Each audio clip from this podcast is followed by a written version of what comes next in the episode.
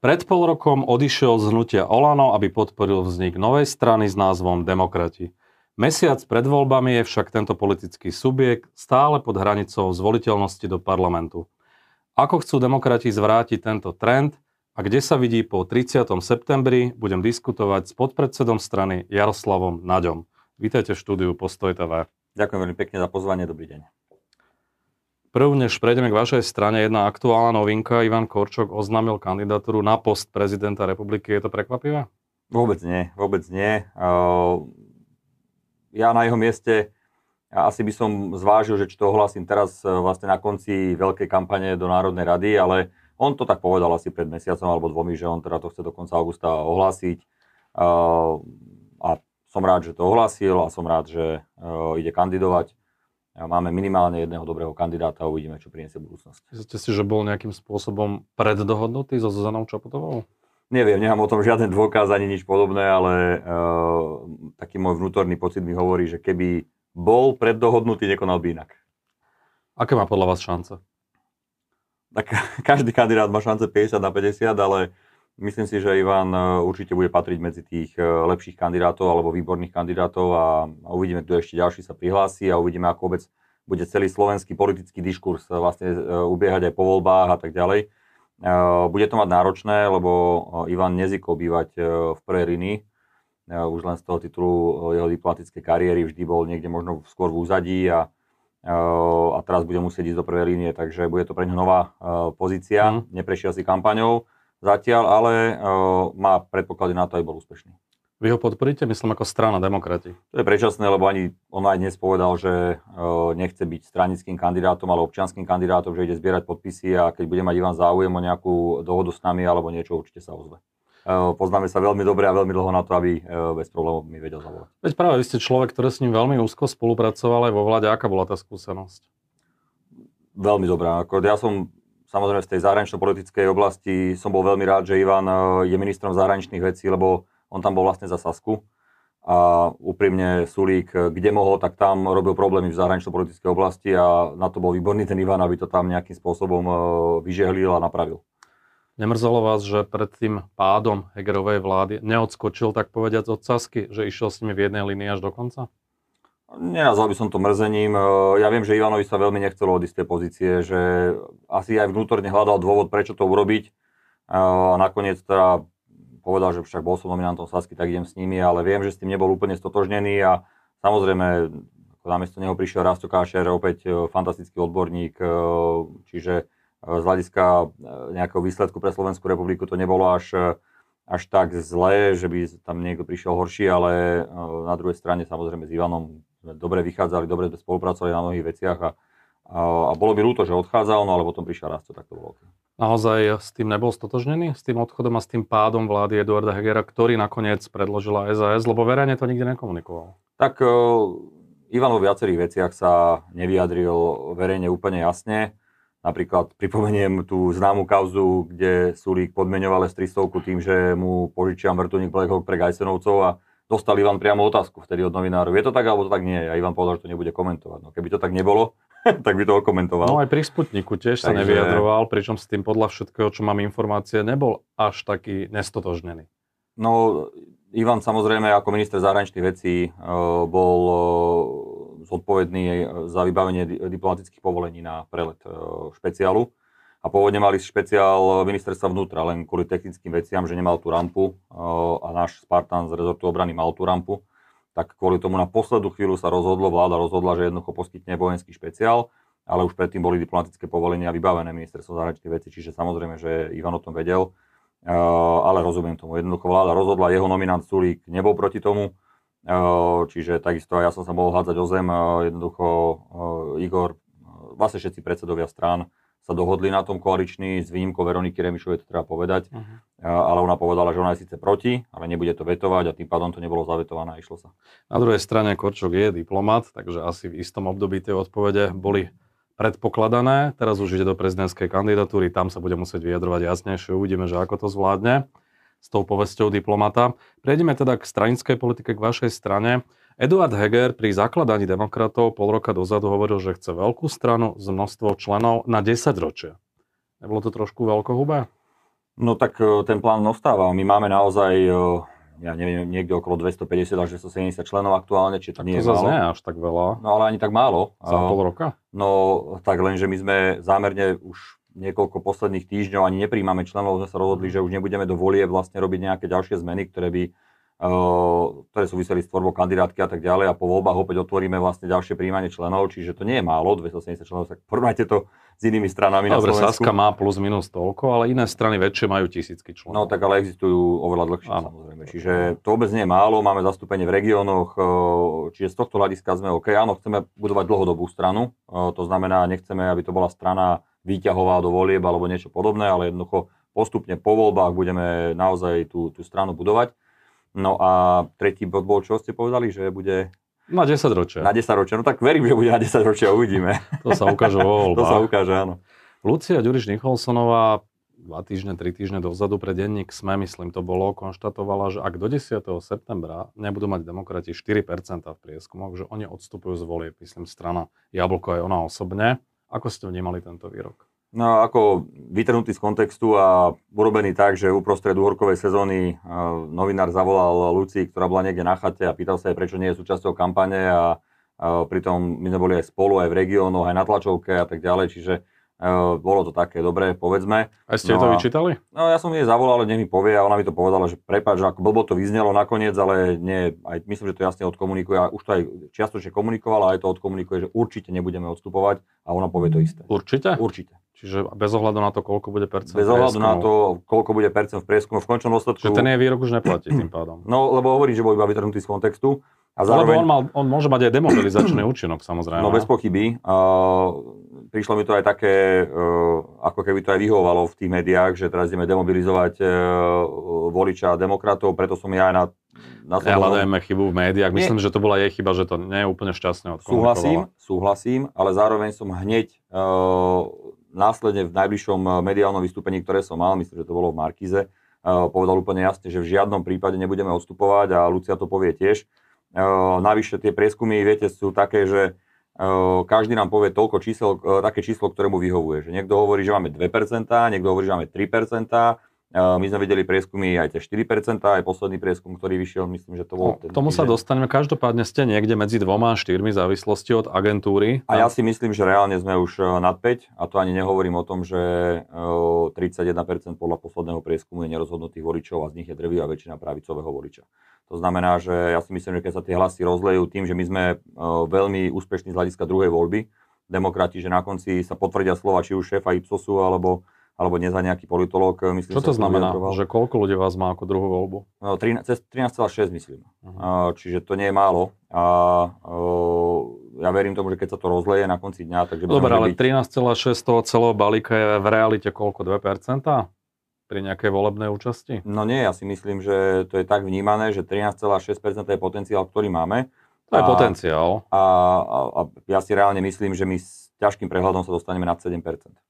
Dobre, však to uvidíme. Každopádne dnes sme niekde medzi tými 2 až 4, ak vychádzame z toho, čo bolo zatiaľ medializované. Čiže vy nemáte žiadnu vnútornú hranicu, pri ktorej by ste zvažovali odchod, ste skrátka rozhodnutí ísť do toho až naplno až do konca. Presne tak. Dobre.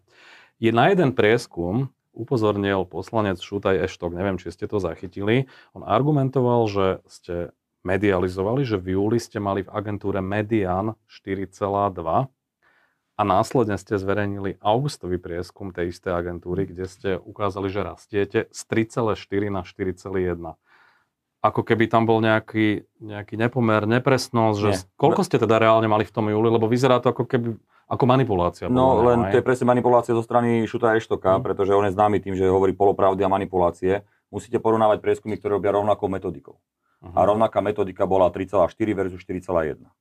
A tie 4,2, ktoré áno boli v eh, mediane, ale boli robené inou metodikou, Mhm. tak tie nás aj median požiadal, aby sme jednoducho neporovnávali, lebo boli inou metodikou robené. Čiže keď hovoríme o rovnaké metodike, je to 3,4 Mhm. versus 4,1, čiže reálne Čiže nárast. tam vzniklo to nedorozumenie. Áno, ale to, keby mal záujem pán Šuta Eštok, Eštok sa opýta, opýta, tak dostane odpoveď, ale jeho cieľom bolo iba spochybniť a klamať. No. Ale na, na ňu sme si zvyknutí pri tomto už. Takže. Napriek tomu e, demokratov ste zakladali ako stranu, kde bolo kopec ministrov, bol tam samotný premiér. E, Nie je po pol roku tých 3-4% vzhľadom na to, v akých ste boli pozíciách, predsa len málo, že ten výtlak je oveľa slabší, ako ste možno aj vy sám očakávali? No, no, môžem povedať, že sme si mysleli, že budeme mať viacej v tomto čase. To by som klamal, keby som hovoril niečo iné. Zároveň vidím, aké to je náročné, lebo ako veľmi úprimne, e, rátame každé jedno euro z každej strany trikrát, máme málo peňazí na kampaň. Vidíte, nejaký Pelegrini robí peletón, miliardová, miliónová kampaň a pritom nedostal žiadne peniaze zo štátneho rozpočtu. My sme aspoň mali 700 tisíc alebo cez 700 tisíc ešte po strane spolu zo štátneho rozpočtu, čiže na, naozaj peniaze sme veľmi uh, drobne narátali, aby sme mali niečo na kampaň a stále nám chýbajú. No tak je to adekvátne tomu, že chceli by sme mať viac peniazy na kampaň, uh, to sa nám veľmi nedarilo a, a musíme s tým naozaj škrápkame na rozdiel od Pelegriniho. Po druhé, uh, áno, boli tam niektoré momenty, ktoré nám nepomohli aj z hľadiska politiky. Hej, že pád vlády, uh, potom kauza okolo Vočana, ktorá ako pri všetkej úcte, ale Igor to veľmi... Ktorá veľmi, sa rozdelila medzi Olano a demokratov veľmi, v zásade z hľadiska zodpovednosti. Veľmi, veľmi nechutne to odkomunikoval a tomu budem zazlievať, lebo v tomto prípade vyslovene klamal. Uh, a chytali sme za to a v konečnom dôsledku to bol práve Jan Budaj, ktorý napísal list, však to viete, uh, Vočanovi, že prišli sme na to, že, že za tou firmou ste vy a tie peniaze by ste jednoducho nemali prevziať, lebo to je nemorálne. To napísal Jan Budaj náš. No ale Volčan si rozhodol, že si radšej zoberie peniaze a odíde a, a s tým padla celá vláda. To bol druhý moment. Tretí moment, Igorové cieľené komunikovanie o tom, že vlastne my sme jeho druhý produkt. Bosk smrti tzv. od Igora Matoviča, akože politicky šikovné. No takto, ale pôvodne podľa toho, čo viem, tam bola nejaká dohoda o nejakom priateľskom rozchode. Nakoniec je z toho rozkol, ale no, to nebol pôvodný plán. No ale viete, priateľský rozchod bol v tom, že jednoducho na seba nebudeme útočiť. Ale nie je to, čo Igor komunikoval, že on to celé vlastne vymyslel, ako to bude a neviem čo. Viete, ja som dostal od Igora, a poviem to úprimne, uh, hneď niekoľko ako keby ponúk, aby som odišiel zo strany a založil si nejaký iný projekt. Hej? Lebo jemu zjavne vadilo to, že som dokázal ako, asi ako jediný alebo jeden z mála vnútri strany mu hovoriť veci priamo do očí. A v istom momente som mal pocit, že to má rád, že jednoducho to, to berie, že dostáva, lebo ja som do médií s tým nechodil, ja som jednoducho to držal vnútri. Ale potom, najmä od uh, obdobia, jak odišla Saska z vlády, ja som vtedy Eh, myslím, že v auguste sa aj na takom eh, verejnom podujatí vyjadril, že zvážujem odchod z politiky a od toho momentu som od Igora stále dostal, že chod tam si založ taký si dober ľudí a tam si založ projekt a tam si jednoducho som uvádil v tej strane.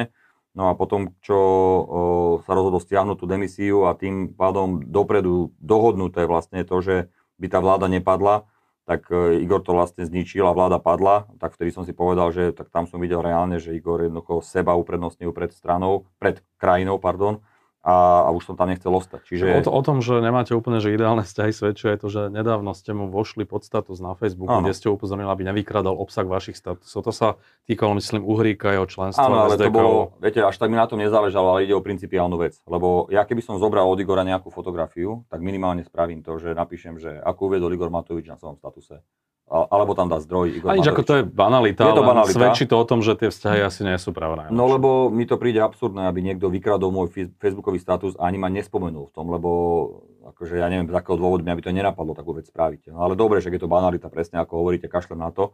Ale naozaj je to tak, že uh, ja Igorovi budem za veľa vecí vďačný. Myslím si, že je človek, ktorý uh, naozaj porazil Fica vo voľbách a tak ďalej Zároveň hovorím úplne otvorene, že mandát ústavný a svoj 25-percentný vlastne e, premrhal v tom volebnom období a, a padla vláda, čo som naozaj, keby niekto povedal, že máme 95 poslancov a padne nám vláda za 3 roky, tak to by som naozaj neveril a dokonca dvakrát. Čiže, lebo však dvakrát sa menil premiér. Čiže uh, jednoducho je to tak, ja budem hovoriť... Aby niekto si možno položil otázku, prečo ste to tak dlho tolerovali. Všetky tie no, výpady, nápady. Viete čo, ja, to, ja som to vždy hovoril, keď sa ma na to niekto opýtal úplne úprimne a Stále som sa pýtal, že čo je väčšie dobro, to bola jedna téma. To znamená, uh, dobre, uh, veľa vecí sa im podarilo aj pozastaviť. Je, napríklad, môžete sa opýtať, máte dobré zdroje vnútri Volano, napríklad ja som bol jeden z ľudí, asi najkľúčovejší, ktorý sa postaral o to, aby neprešla tá, tá, ten návrh Dimešího aj Starabom o tých e, dúhových zástavách a iných, že budú zakázané a neviem, takéto zbytočné útoky, ktoré nič neriešia. Uh, tak som vnútri strany jednoducho využil ten svoj potenciál, ktorý som tam mal, alebo to postavenie na to, aby som takéto veci zastavil, a bolo ich viacero. Ste boli tou tzv. liberálnou brzdou trošku? No ale ja som, viete, ja nie som nejaký pravidel, ako pravý liberál, ako si ho niekto predstaví. Ja som podľa mňa človek so zdravým rozumom a hovorím, že, že prosím pekne, že prečo by sme mali uh, akože zbytočne útočiť takouto nezmyselnou témou, keď je rozdelená spoločnosť, uh, ešte aj ďalej, ďalej udeliť, keď máme iné dôvody. No, napriek tomu ste to spolu ťahli skoro 3 roky vo Áno, vláde. no ale to bol, že jeden dôvod bol taký, že som dokázal vnútri veci urobiť a druhý dôvod bol uh, úplne, to poviem otvorene a, a pragmaticky, že ja som jednoducho veľmi chcel pomôcť tomu rezortu obrany. A na to, aby som dokázal tomu rezortu obrany pomôcť, tak som potreboval mať samozrejme adekvátny rozpočet a podporu vlády. A tú podporu vlády a ten rozpočet som dostal vtedy, keď som mal na svojej strane ministra uh, a premiéra.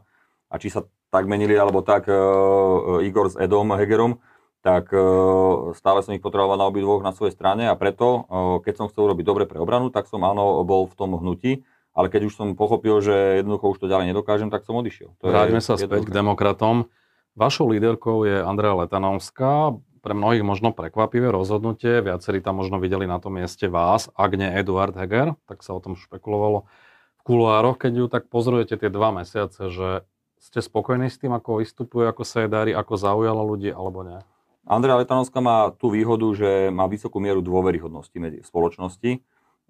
Áno, pri nižšej poznateľnosti, ale na tej poznateľnosti pracujeme. A tým, že ona je naozaj lekárka, záchranárka, primárka onkologického uh, ára, tak uh, ľudia, ktorí ju poznajú, tak, uh, alebo aj ten príbeh poznajú jej životný, tak ju veľmi podporujú. A my sme potrebovali siahnuť do nejakej inej oblasti. Lebo tá oblasť, ktorú pokrýva možno Edo Heger, tá konzervatívnejšia, a potom tá, tá moja oblasť, bezpečnostná, taká ja neviem, e, mne, mne blízka, no tak to boli dve oblasti a Andrea mohla priniesť niečo nové a ja to vnímam tak, že sme také naozaj také silné trio a v poslednej dobe sa vyprofiloval ešte ďalej aj Ďuroše Liga, ktorý je tiež jeden z top lídrov a, a myslím si, že nám to ide spoločne dobre. No Eduard Heger je, sa mi zdá, že trošku v takom útlme nie až taký viditeľný.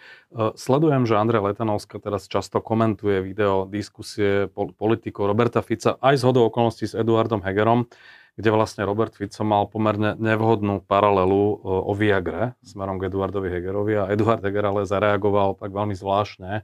Nech som zachytil, že reagoval ako slušný mních alebo niečo podobné, že hovoril o rodine, že ho neuraže. Pričom tá Ficová paralela bola mierená na niečo iné. Viete, e, to, to, že to Andrea Letanovská e, takéto veci robí, je to aj možno aj reakcia na možno aj neúplne presvedčivé vystúpenia Eduarda Hegera? No takto, čo sa týka toho vystúpenia s Ficom, tak si myslím, že teda Edo, to bolo jedno z jeho najlepších mediálnych vystúpení a myslím si, že mhm. Fica celkom slušne natrel a viete zareagovať na nejakú on tam mal dva také nevhodné výstupy, ten Fico. Jeden bol s tou Viagrou, čo bolo absolútne trápne. Jediný, kto pozná Viagru, je on a potom jeho Richter. Ja mu povedal, že nedávajte si polku Viagry alebo celú, alebo žiadnu. No, tak on asi mal skúsenosti s Viagrou. To bola reakcia na to, keď Heger uh, vlastne hodnotil svoju vládu. No, viete, to akože, na druhé bol, keď mu tam hovoril, že je ako umelý panák, či čo, to sú také, to sú také Ficoviny typické a na to reagovať. Ja si myslím, že urobil dobre Edo, ako, ako reagoval. A druhá vec, to, že Andrea to komentuje, to súvisí s tým, že je samozrejme uh, líderkou uh, našej strany a uh, volebnou a ona tie veci jednoducho zhodnotí a dá na to svoj postoj, čiže zároveň postojom aj strany. Každý to robíme nejako inak, ona to robí takto, ja mám zase iné témy, ja som zase možno ten ráznejší, ktorý buchne po stole a je zase ten kľudnejší, ale myslím si, že spoločne vytvárame celkom slušnú polievku a, a že to funguje. Napriek, sa, napriek tomu sa po tých dvoch mesiacoch tie preferencie naozaj akože nehýbu. Plus, minus sú konštantne medzi troma štyrmi. Napriek tej kampani a tej evidentnej aktivite najmä na sociálnych sieťach. Je to možno aj tým, že keby neexistovali volebné prieskumy, alebo by sa povedzme dva mesiace pred voľbami nezverejňovali, že možno by bol ten výsledok iný? No ja som presvedčený o tom, že nám ubližujú tie volebné prieskumy a... Je to psychologická vec? Je to no? psychologická vec, ale zároveň vám hovorím veľmi úprimne, veľmi úprimne, že ja teraz už v tých uliciach, keď chodím a fakt chodíme, že po celom Slovensku a veľa, tak tí ľudia nám hovoria už normálne otvorene. Viete, že kašlem na to, idem vás voliť, lebo súhlasím s tým, ako to robíte. Vy ste správne povedali, že vy ste... To môže byť bublina. No, no bublina. Choďte sa poprechádzať uh, Bardejovským jarmokom. Neviem, kde... ale koľko reálne ľudí tam chodí. Na Bardejovský jarmok chodí reálne aj 20-30 tisíc ľudí a bolo tam no, plné ulice. Teraz, že koľky z nich vám toto povedia? No, hej, že... to, boli, že, to boli, že stovky ľudí. Fakt a chodia za nami, fotia sa. Boli tam, úprimne vám poviem, že v Barďove... No akože nie je to reprezentatívna zóka, môže to byť zhoda nebudem, no, tak, ale nebude to zhoda okolností, lebo kde prídeme v Prešove, sme vypredali uh, reštauráciu, prišlo kopec ľudí naozaj na na Ale mali meeting. ste aj také meetingy, kde došlo málo ľudí, že? No, Boli aj také. Však ale keď robíte meeting, ja neviem, v malom meste, tak keď vám príde 30-40 ľudí, tak ste za to rád. Však to je to, to ja len, má... že aby sa to nepreceňovalo. Neprece... Nie, pozor, však ja som realista. No. Hej? Ja som realista, však ma také poznáte, ja tu no. nebudem, ale hovorím vám, že cítim ostatné 2-3 týždne normálne, že zmenu, že taký spin, ktorý chodia za nami ľudia a hovoria, viete čo, že chceli sme voliť PSK a rozhodli sme sa, že sa rodina rozdelí a dajú, aby sme sa tam dostali obidvaja, hmm. alebo že rodina sa delí, že volí Olano a nás Ja verím tomu, že to dáme, cítim to, cítim to dobre, ale to ste povedali veľmi správne, že vy ste aktívni na sociálnych sieťach, ale my nie sme aktívni len na sociálnych sieťach, len viete, problém je, že nás nehrajú tie médiá. Ja sa nechcem stiažovať, ale dneska, dnes je krásne... Neprešli ste voľbami. Áno, a hlas prešiel voľbami, alebo... Je to už dlhšie, alebo Republika prešla voľbami, hej? A majú viac percent. Akože to len... Ja viem, no len viete, že včera uh, príklad bol, nebudem to médium spomínať, aby to nebrali, že útok na nich, ale všetky strany pochopiteľne dávali nejaké vyjadrenia k SNP. Hej? No tak som si prečítal, aké dalo vyjadrenie. Republika, Oľano, Saska, PSK, ale naše nie. Prečo práve naše tam nebolo? Vy ste robili videá s transparentmi v rukách, no, stop fašizmu a podobné veci, Eduard bolo, Heger, Andrej Letanovská. A dali sme tlačovú správu, ale tiež by sa napríklad tie videá boli dostali niekde do nejakého uh, mediálneho pokrytia. Uh, jednoducho, OK, ja to akceptujem, uh, vnímam to tak, že niekto má nejakých svojich uh, koní, alebo že jednoducho niekto niekoho preferuje. Ja si myslím, že naozaj, ak má byť dobrá vláda na Slovensku, tak demokrati by mali byť súčasťou tej vlády a dokonca to poviem takto, ak budú demokrati vnútri a, a sns vnútri nebude, tak máme veľký predpoklad na to, že urobíme dobrú vládu. Ak demokrati vnútri nebudú a, a sns bude, tak je veľký predpoklad na to, že tu máme vládu Fica s, s sns a, a hlasom a možno s Republikou alebo s Borisom Kolárom. A to isté môže povedať SAS, KDH, Olano v zásade. Ale ja sa k ním nevyjadrujem, ja nehovorím hmm. proti ním nič, ja len hovorím o nás teraz. A uh, môžeme to tak povedať, samozrejme, uh, ale verím tomu, že ten balík 31% nerozhodnutých voličov, ten keď sa rozleje, tak z toho veľkú časť získame my. A ešte chcem jednu vec povedať a, za to som veľmi rád. Fakt, a teraz to nie, že to sú desiatky, až by som povedal, že už viac ako 100 uh, hlasovacích lístkov som dostal zo zahraničia, kde sme zakruškovaní, ktoré nám tu ľudia fotia, sami od seba posielajú. Čiže viete aj to, keď nám niekto hovorí, že malo by sa vzdať, tak ja to neurobím už len kvôli tomu, že nám už e, naozaj množstvo ľudí ten hlas poslalo zo zahraničia a, a vidím, že sú to diplomati, že sú to ľudia, ktorí sú vzdelaní v zahraničí vedci a tak ďalej a vyberajú si nás a ja som za to vďačný. Prečo je v tej vašej kampani tak málo viditeľná spomínaná Lucia Ďuriš Nicholsonová? To je nejaká dohoda, Vôbec. alebo... Nie, to je tam, každý je viditeľný toľko, koľko chce byť viditeľný. A ja si myslím, že aj ona, aj e, Jožo Mihál nastupujú teraz e, do prvej ligy. Keď si teraz tak všímam vašu kampaň a rozdelím to na také ako keby línie. V prvej línii idete najmä proti smeru a hlasu, to je úplne že evidentné. Idete na to trošku takou metódou Olano, akože vidím tam niektoré podobnosti ako keby z minulosti v tej možno rázanci, upozorňovanie na tie veci. Má to ale efekt aj na ich voličov? Na voličov Olano? Akože... Smeru, že či je šanca, že tým, že na to upozorňujete, že môžete ako keby ich trošku stlačiť, lebo ja mám pocit, že na, tam nefunguje vôbec nič. No, ale keď či sa... to nie je ako keby, že zbytočne míňaná energia? Možno je, možno máte pravdu, ale aj dnes sme robili tlačovku, aby sme zareagovali na to, čo bolo včera v tom zvolenie. Hej. Ako úprimne, nikto k tomu neurobil tlačovku, len my. A to máme sa na, na to pozerať ako spoločnosť, že čo oni robia. Ja si nemyslím, naozaj si nemyslím, že nám prinesie hlasy, že, že smerákov to odradí alebo niečo. Ale niekto na to musí zareagovať pre Boha živého a, a ja verím tomu, Robí keď... to aj Olano, robia to aj iné strany. Ale ako? Povedzte mi, urobili nejakú tlačovku, nejaké vyhlásenie k tomu, niekto niečo, nič. Nič. Úprimne. To isté, keď bola tá akcia rozuzlenie policajného zboru. Mm. Hej, tak, e, alebo keď bola tá mimoriadná schôdza Národnej rady. Veď e, tlačovky boli, že smer a my, smer a my, smer a my. Ale jednoducho to je, to je Ale tak. pripúšťate, že idete možno trošku tou metódou Olano spred 4 rokov? Po tých ja chodničkoch šlapete podobných čo, marketingovo? Ak, tak to nie je plánované. Uh, ja to jednoducho tak, tak cítim. bolo by prirodzené, keby to bolo súčasťou vašej DNA. Ja to tak cítim a ako to cítim, tak to robím. Uh, a máme, viete, že my sa snažíme komunikovať tri veci. Že, že to, že uh, nebudeme kradnúť a že nikto z nás nebol skorumpovaný, tak to je, považujeme za automatiku. Ale k tomu treba urobiť tú prvú nadstavbu, čo je dobrý program. A ten, to, taký, taký malý teaser, že budeme budúci týždeň predstavovať a som na ňo veľmi hrdý. A potom je tam druhá nadstavba a to je schopnosť kompromisu a spolupráce. A keď e, sú tieto tri veci pokope, tak to môže fungovať. Ale keď niečo z toho chýba, no tak potom je problém.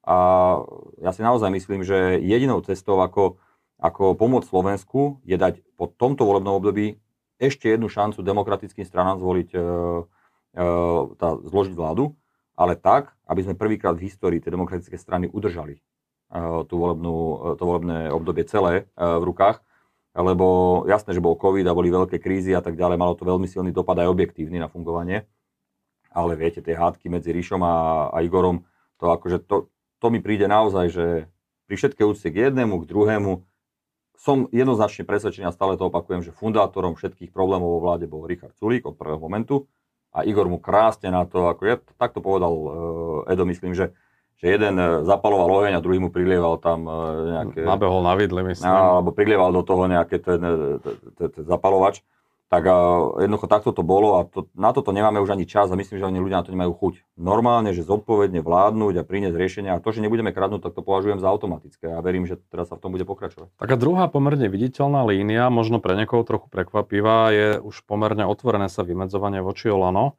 Aj Andrea Letanovská už hovorí vo viacerých e, výstupeniach, že je to de facto prepadnutý hlas, strateľný hlas, aj v prípade, že by sa Olano dostalo do parlamentu, pretože si dalo nesplniteľnú podmienku 500 eur za účasť vo voľbách, tým pádom ho všetci vylúčujú z možnej spolupráce. Opačne, on vylúčil všetkých. Teda tak, povedal, že kto nepôjde s tým s 500 eurami, tak toho nechce vo vláde. No tak ale to je nezmysel. E, a že teda aj v opozícii sa treba správať konštruktívne a podobne, tak toto aspoň ona komunikuje. Na druhej strane, mm, by ste sa tam vy dostali, a bolo by tam hlas, smer, republika, SNS, povedzme PS, tak v zásade dopadnete úplne rovnako. Tiež sa nestanete súčasťou žiadnej vlády a tiež môže povedať Olano, že je to prepadnutý hlas v podstate. No nie len, akože tam je tá pointa, čo ste povedali, že my sme nikdy nevylúčili Olano z e, koalície. Nikdy. Že máte, si myslíte, že máte širší potenciál? No to bez pochyby, to bez pochyby, to, to ne, o tom nemusíme sa ani baviť, ale my sme povedali, že odmietame ísť do vlády so Smerom, s Hlasom, s SNS a s extrémistami. Uh-huh. Všetci, Všetci ostatní, sú v hre. Vrátane Olano. Vrátane PS. Vrátane PS, samozrejme. Uh-huh. Problém je, že v rámci týchto strán si Igor dal podmienku, že pôjde len s tým do vlády, kto dá 500 eur za každý hlas. Že plus minus bajočko 2 miliardy eur. Hej? Čo je samozrejme nerealizovateľné a tým pádom si dal ako keby podmienku, ktorú nikto nemôže splniť. A teraz sú len dve možnosti buď oklame voličov a povie, že nie, tak tých 500 eur vám nedám, lebo, lebo tak vznikla koalícia, alebo jednoducho ich bude chcieť dať, ale tým pádom nebude, eh, chcieť mať s kým, nebude mať možnosť ísť s kým do vlády. Takže o tomto to hovoríme a my by sme nikdy nehovorili to, čo o, teda nám aj ústami Eriky Jurinovej v tej relácii, na ktorú sa odvolávate s Andreou Letanovskou, že ona automaticky počíta, že my sa vzdáme, lebo že my sme rozumní ľudia. No akože, prečo by sme sa mali vzdávať my, keď sme áno aktuálne pod eh, hranicou 5% v prieskumoch, keď rovnako tak Olano je v, pod, pod hranicou 7% v prieskumoch. Tiež to tak kolíše, kolíše. 6 a 8. Kolíše, súhlasím, že kolíše, ale akože ja, tá, vôbec tá debata celá začala o tom, že, že Erika chcela ako keby, tak ako je to povedali, že však vyzví, aby sa voči nám vzdali. Keby som chcel ostať volano, tak by som ostal. A nebudem teraz, keď som odišiel z nejakých dôvodov, ktoré ja považujem za racionálne, aby som teraz ja hovoril, že sa vzdáme v prospech nich. Určite nie. My si myslíme, že naša ponuka je lepšia ako je ponuka Olano, ale nech rozhodne volič. Tá tretia línia, ktorá je viditeľná najmä v posledných dňoch, je vymedzovanie sa voči fašistom, aj voči republike, aj voči LSNS. Vy sám ste zverejnili niekoľko nových, nových no staronových informácií. Niektoré nové. O Uhrikovi, že bol členom SDK, už za ne kandidoval, o Sujovi, že bola kandidátku Mostu Hit, myslím, že aj so zelenými spoločne a tak ďalej.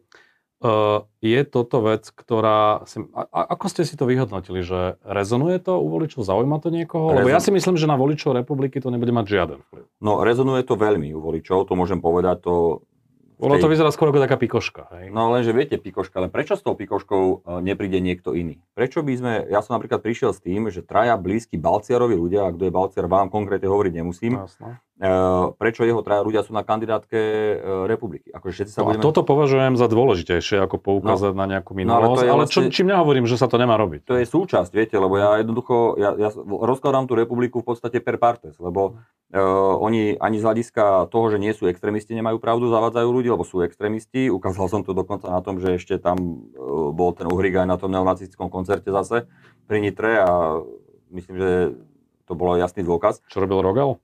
Áno. Potom e, teraz, hej, pred pár týždňami tam bol doslova jeden deň predtým, ako sme boli spolu v televíznej relácii. Tak ale on nie je historik, tak Áno, to má porovnávať. To nevie vyjadriť, presne.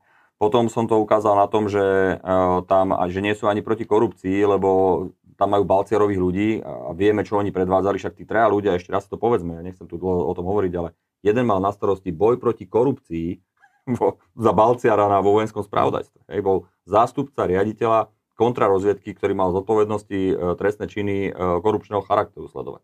Za Balciera, ktorý tam zbohatol a stal sa s neho milionár. To je jeden, e, ten Hubert. Ďalší, Pukan. Hej. To bol človek, ktorý, ktorý na verejne povedal v nejakej diskusii alebo na tlačovej konferencii, že on vlastne robil všetko proti tomu, aby sa uzatvorila zmluva o obrannej spolupráci s USA ešte za Balciara, keď bol vo vojenskom spravodajstve, ale zároveň všetci vedia, že bol styčný dôstojník pre CIA v Bruseli. Čiže on vlastne spolupracoval s Američanmi a tvrdí, že bol proti tomu. Čo to je za človeka? A tretí je uh, falošný, fejkový generál, ktorý si sám sebe zmenil pravidla, aby mohol dostať generálskú hodnosť. RSDR, politruk, komunistický Viktorín, ktorý bol tiež súčasťou blízkeho okruhu Balciara. A týchto troch ľudí on vlastne si tam dá a, a v tomto republike hovoria, že oni s nimi majú nič spoločné, však zase ne, nebuďme naivní, že to je druhá línia. Tretia, tretia línia je samozrejme tá, že keď boli v Banskej Bystrici na župe, tak tam mali obrovské množstvo korupčných a iných chaos že oni dajú na billboard, že my sme Slovensko nerozkradli. No nie, oni rozkradli len Banskú Bystricu, lebo na Slovensku nemali uh, šancu. Ale keby... tam si na to aj preto, že Jan Kuciak písal o niektorých veciach, aj sme na tom spolupracovali, čiže to si spomínam veľmi no. dobre. Uh, pri Sujovi treba ešte asi podotknúť, že spolupracoval s Mikulášom Černákom. Jasné, však to je mafián. Jasné a, a ešte navyše, viete, aj teraz sa ma to tak dotýka ako bývalého ministra obrany, lebo to, že on si dá na seba baret a dá si tam e, medailu, ktorú získal za to, že je člen, členom nejakého proruského klubu, a, tvári sa, že je teraz nejaký, ja neviem, e, súčasť SNP, viete, to je, tí vojaci, normálne, však ja som dostal množstvo reakcií od vojakov, oni to nemôžu ani vidieť. Ja sa to dotýka, že ešte takýmto spôsobom klamu. No a dneska som zverejnil... máte na mysli profesionálnych vojakov? Áno. Či koho? Áno, áno, uh-huh. áno, áno, profesionálnych vojakov, ktorí jednoducho mi poslali fotografie, čo si to dovoluje a že tam má nejaké uh, medaily, ktoré sa dajú kúpiť tam za 506 korún na internete a tvári sa, že aký on je nejaký neviem, bývalý vojak. Uh, no ale čo chcem povedať, že dnes som vlastne tak zverejnil... Tak nejakom tom piatom pluku v Martine, ale on bol iba, som bol okolnosti tiež na vojne kúsok odtiaľ. Ale on bol iba základiak, štandardný základiak, čiže on nemá, nie je to nejaký bývalý, ja neviem, špeciál, alebo niečo bol základiak. Absolvoval základnú vojenskú službu, e, už vtedy o ňom všetci vedeli, čo je zač, aj tí vojaci však si ho pamätajú a hovorili. No ale dobre. Čo hovorili? No tak extrémista, uh, mafóš, hej, ako... No ale dobre, poďme s tým na boga. Dneska som zverejnil poslednú vec v tej republike, kde jednoducho včera e, boli na tej uh, ohyznej udalosti vo zvolenie uh, a hovorili o tom, ako je SMP dôležité a, a vlastne som zverejnil tam toho asistenta poslaneckého, ktorý dnes kandiduje niekde okolo 40 na kandidátke republiky, ktorý pred dvoma či tromi rokmi dal stanovisko, že, že aká to je hrôza to SMP a že nie je čo oslavovať a ten istý človek dal teraz, že oslavujú SMP, lebo je to hrdinský skutok. Hej? Ten istý človek som to dal na tom Facebooku, si to môžu ľudia pozrieť, to je, to je absurdné. Čiže ja ich áno, ja ich budem takto rozoberať a možno, že nám to nepriniesie žiaden hlas, ale niekto to povedať musí. Niekto im to, to zrkadlo nastaviť musí a keď to iní nechcú robiť, lebo sa im to zdá málo politicky zaujímavé z hľadiska zisku hlasov, tomu rozumiem, ale jednoducho to som ja a toto je moja súčasť mojej politiky, ktorú robím, že áno, niektorým nastavujem zrkadlo, ale potom, keď som bol pri moci, tak sa treba opýtať v rezorte obrany, či boli nespokojní s tým, ako sa tam robili veci. Čiže aj tie výsledok práce, ale áno, aj zrkadlo. Objavujú sa ale výčitky, že či práve vy ste ten človek, ktorý má na toto poukazovať, keď ste boli v minulosti e, členom strany Smer. Bol. V rokoch 2000 a 2001, ak sa nemýlim, e, niečo vyše roka, kedy, pamätáte si, vtedy bol Robert Fico e, na tribúne Markízy zachraňoval Markízu proti Kočnerovi. Hej? To je dohľadateľné. Človek, ktorý hovoril, že to už bolo potom. No to bolo potom, ale to bolo 3, potom... 4 roky po, no, nie, ako ste vstúpili. 97. No 7-8, hej. No. A, a vtedy vlastne bola vláda Mikuláša Turindu, mm. tak, od 98. roku. No, tak. Áno. A uh, on potom odišiel z SDL v roku 2000 alebo 99 a založil Smer. No a vtedy to bol mladý politík, veľmi obľúbený, ktorý jednoducho, ja som si ho pamätal, že však bojoval za Markízu, že on ne, nebo, nehovoril, že je lavičar, ale že hlása tretiu cestu Tonyho Blaira, mimochodom Tony Blair bol vždy môj obľúbený politik. Mm tak uh, mi to bolo sympatické, no ale rok som tam bol. A po roku som odišiel a ešte predtým, ako som znova prišiel, lebo potom som sa nejakým spôsobom politicky neangažoval, uh, ja som bol ešte študent vysokej školy vtedy, je mladý chalan, ucho 19-20 ročné, a keď som uh, skončil školu, ja som išiel ako radový zamestnanec na ministerstvo obrany a vôbec som sa politicky neangažoval až do roku 2018, kedy som na pozvanie Eda Hegera a Veroniky Remišovej išiel do Olano, ale vtedy hneď, pred, ešte predtým, ako som to zverejnil, som robil uh, pre denní gen rozhovor, myslím, že s Vladom Šnídlom, a vtedy som dopredu povedal, že ale hovorím, že som bol v smere vtedy, a čiže ja som s tým vyšiel von, aby to nemohol nikto na mňa vytiahnuť, že by som to nejako zatajoval. Na rozdiel od Uhríka, alebo Súju, alebo ďalších, ktorí sa hambili za to, že boli v SDKU a v Moste a, a komplet zmenili svoje nastavenie. Ja som svoje ani zahranično-politické, ani osobné hodnotové nastavenie nemenil. Jednoducho som odišiel zo Smeru, potom som nebol nikde. sú tie cesty opačné. Potom som išiel jednoducho na, uh, do Olano a aj z Olano som neodišiel kvôli tomu, že by som mal iné hodnoty v zásadných otázkach. Jednoducho sa, mám inú predstavu o tom, ako má fungovať stranická ja, politika. to už nemusíme rozoberať, už sme to, sa tomu venovali. Hovoríte, že teda chodíte v té, po teréne, kde sa s ľuďmi rozprávate o nejakých veciach, zhruba dva mesiace ste už všetci v teréne, plus, minus. Podľa vás, skúste sa tak zahrať trošku na politologa, že aká emócia a téma rozhodne tieto voľby? Viete čo, e, teraz poviem vec, s ktorou možno so mnou nebudú súhlasiť viacerí, ale e, možno ani stratégovia, ale ja si myslím, že rozhodnú dve veci. A a som o tom presvedčený. Opäť to bude uh, jednoducho to, aby, že sa ľudia spoja, aby Fico sa nestal predsedom vlády, aby, aby neskladal vládu. Tak posunie to Pellegrini, no? No ja si myslím, že Peter Pellegrini, viete, mne sa to ťažko hovorí, lebo my sami sme niekde v preferenciách. To, že Danko hovorí, že sú dohodnutí. Ja som presvedčený o tom, že Peter Pellegrini bude mať e, veľmi zlý výsledok volebný. Uh. A a tým pádom možno tá debata môže byť úplne iná aj na konci dňa. No, čiže ľudia sa spoja proti Ficovi, to čo bolo aj v roku 2020 asi. Áno, a, a to bude ale ten korupčný narratív a potom sa ľudia spoja, alebo nebudú chcieť meniť zahranično-politické smerovanie Slovenska. A, a presne to som videl aj včera v tom zvolenie, vlastne spochybňovanie EÚ, NATO zo strany Smeru. Čiže a západ versus východ. Západ versus východ a jednoducho... Čiže niečo ako v roku 98, Mečiar versus SDK. Áno, čiže niečo ako v 98, Mečiar versus uh, Zurinda. Zurinda a niečo ako 2020 e, Fico versus Matovič, len teraz sa to spojí. A kto bude tým Matovičom volieb 2023? Ja neviem, ja si myslím, že však uvidíme, však viete, tu varíme z vody, bavíme sa tak otvorene, ale ja si myslím, že e, sa to ako keby rozleje medzi tie pravicové mm. strany. Že je možné, že to PSK získa najviac, je to možné, ale nebude to nejaký, že podľa mňa lebo pre mnohých ľudí je PSK možno príliš liberálne, možno príliš lavicové, možno, možno progresívne. Čiže veríte, že demokrati to dajú aj bez hlasu a smeru? Že demokrati... Ja, demokratické myslíte, sily. Nemyslí, áno, tak nemysleli ste našu stranu, ja si rozumiem. Uh, ja si myslím, že áno. Ja si myslím, že to Lebo je Saska, KDH, vy, Olano, štyri strany sú v podstate na hrane. Áno, je to tak. Ja si myslím, že dve z nich sa nedostanú. Že no, taká bude realita. Tak to uvidíme. To si 30. septembra... Jedine za predpoklad, že sa dostali všetky štyri, ale ani to nie je isté, či to bude stačiť. No je stále ako keby politológovia, ale aj novinári uh, vychádzajú z alternatívou, že bude tu jedna možnosť 76 alebo je druhá. Lenže je to úplne bežné všade vo svete, že jednoducho vznikajú menšinové vlády.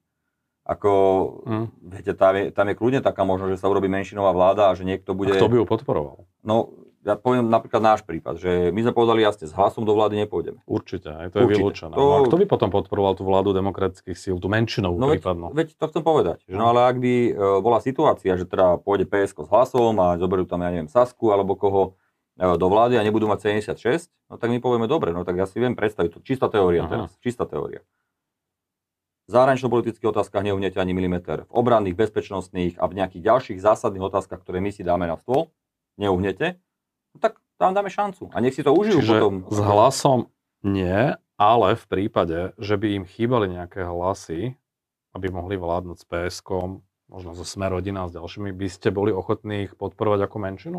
Čist, toto sme už inak povedali niekoľkokrát, to nie je nič nové. Uh-huh. A, a opakujem, že to je čistá teória, lebo ľudia rozhodnú, ľudia rozdajú karty, ako to dopadne, ale my s hlasom jednoducho nepôjdeme. A, a ak si to vyskladajú nejako, že bez nás a budú mať menšinovú, a, a budú garantovať nejaké základné línie, ktoré sú pre nás e, zásadné, hej, boj s korupciou, zahranično-politické otázky, spravodlivosť, 363. Niečo ako opozičná zmluva? No nie, lebo opozičná zmluva bola, že oni si tam podosadzovali svojich nominantov. To je, uh-huh. myslím, že tá ČSSD vy by ste si nenarokovali nič. Nie, ne? len jednoducho obsah. Len programovať nejaké Áno, priority. presne. A že tak si to viem teoreticky predstaviť, ale to je čistá teória, viete, že, ale, ale to chcem povedať, že aby aj tí novinári, aj tí politológovia uvažovali aj o tejto alternatíve, lebo menšinové vlády dneska, ja neviem, možno, že ich je 6, 7, 8 v Európe, je to úplne štandardná vec. O, u nás nemala dlho trvanie. No nemala, lebo o, to, to bolo, no, napriek tomu, že Saska garantovala, že tú vládu nezložia, tak ju, teda ne, ne, ne, neodvolajú, tak ju odvolali, hej, po troch mesiacoch. Posledná vec, vaša perspektíva po 30. septembri v prípade, že by ste sa nedostali do parlamentu? No, ja som v tomto dosť jasný a otvorený, že bude veľmi záležať od toho, aký bude náš výsledok, aj keď sa nedostaneme teda, či to bude tesné alebo nie, koľko dostanem preferenčných e, osobných krúžkov.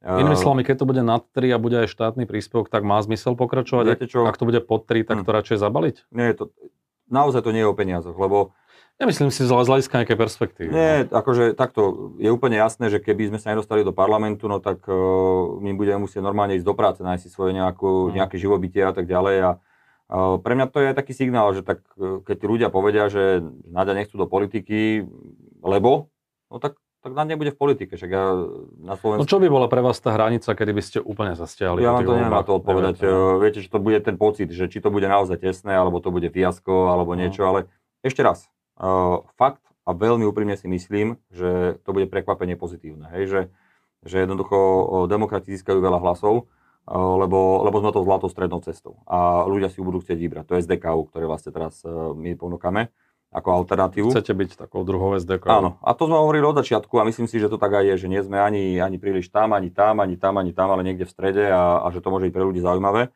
No ale uvidíme. A ľudia, keď povedia, že nemajú záujem, tak v tom prípade, tak ako som sa živil predtým, ako som išiel do politiky normálne sám, tak sa budem živiť aj potom. A... V nejakom think tanku. Viete čo, to už nie. To už, to už keď, tak možno v nejakom niekde, v zahraničí, lebo už tak mám niečo za sebou aj v kariére, aj a túto do nekonečna, viete, to tie mimovládne organizácie, to je vždy boj o prežitie, to rátate každé jedno euro. A niekto hovorí, že nám tu Šoroš dával milióny, ja som teda Čiže od nejakých medzinárodných štruktúrach. Medzinárodné štruktúry, alebo v súkromnom sektore, alebo niečo iné, ale to sú, viete, to sú čisté špekulácie. Ja by som bol náradšej, keby naozaj sme pokračovali, demokrati sú dobrou alternatívou a, a myslím si, že majú čo povedať. A ja som o tom aj presvedčený, že to tak skončí. Čiže špekulovať môžeme potom po 1. oktobri, keď budeme vidieť výsledky ale v tomto momente som naozaj, dovolím si povedať, že ostatné 2-3 týždne a špeciálne tento týždeň som veľký optimista. Tak uvidíme odteraz presne za mesiac. Ďakujem za rozhovor. Ďakujem veľmi pekne, všetko